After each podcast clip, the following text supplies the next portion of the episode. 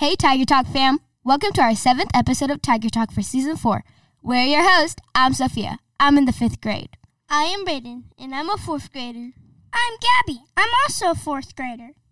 We are East students at John Tyson Elementary School in Springdale, Arkansas. This year, our school is celebrating its 50th anniversary. So, we are going to tell a year of golden stories. We have invited Tyson Tigers to, from 1972 through 2022 to join us this season. Today, we're talking with Mrs. Harp, former teacher, parent, and librarian at JTE. Welcome. Please tell us a little bit about yourself, Mrs. Harp. Good morning. I'm so excited to be with you today. JTE is one of my favorite places on the entire planet. I was a Tyson Tiger for 40 years. That's a long, long time, but I'll tell you, it went pretty quickly. My children came to Tyson Elementary, my grandchildren came to Tyson Elementary, and I kind of lived at Tyson Elementary. So it's fun to be here today and see familiar faces and familiar friends. What years were you at John Tyson Elementary School? I started at John Tyson in 1981 and I retired from Tyson in 2021.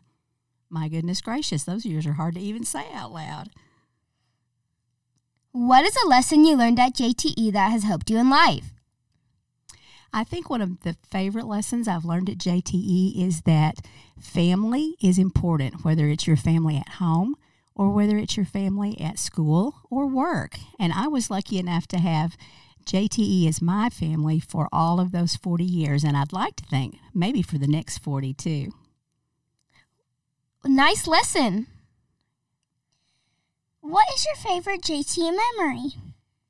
I think just my favorite JTE memory is smiles every day coming to school, seeing smiles on children, smiles on teachers, smiles on parents, and just a happy place to be.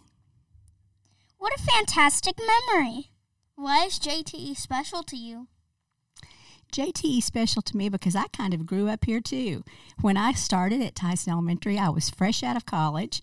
Um, I didn't know a whole lot about anything. I was a learner too, and the children and the teachers and uh, the administrators that I've had through the years taught me a lot about being a teacher and just about being a person and the importance of kindness and the importance of trying to make a difference in the world. That sounds super special. Our school mascot is a tiger. If you were a tiger, what sound would you make?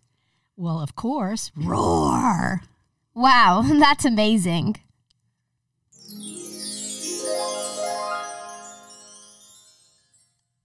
East program started a campaign to spread positivity. What is the best way you know to spread positivity? I think the best way is just wake up and have a good attitude because a lot of times what you think how the day is going to go is pretty much how the day is going to go.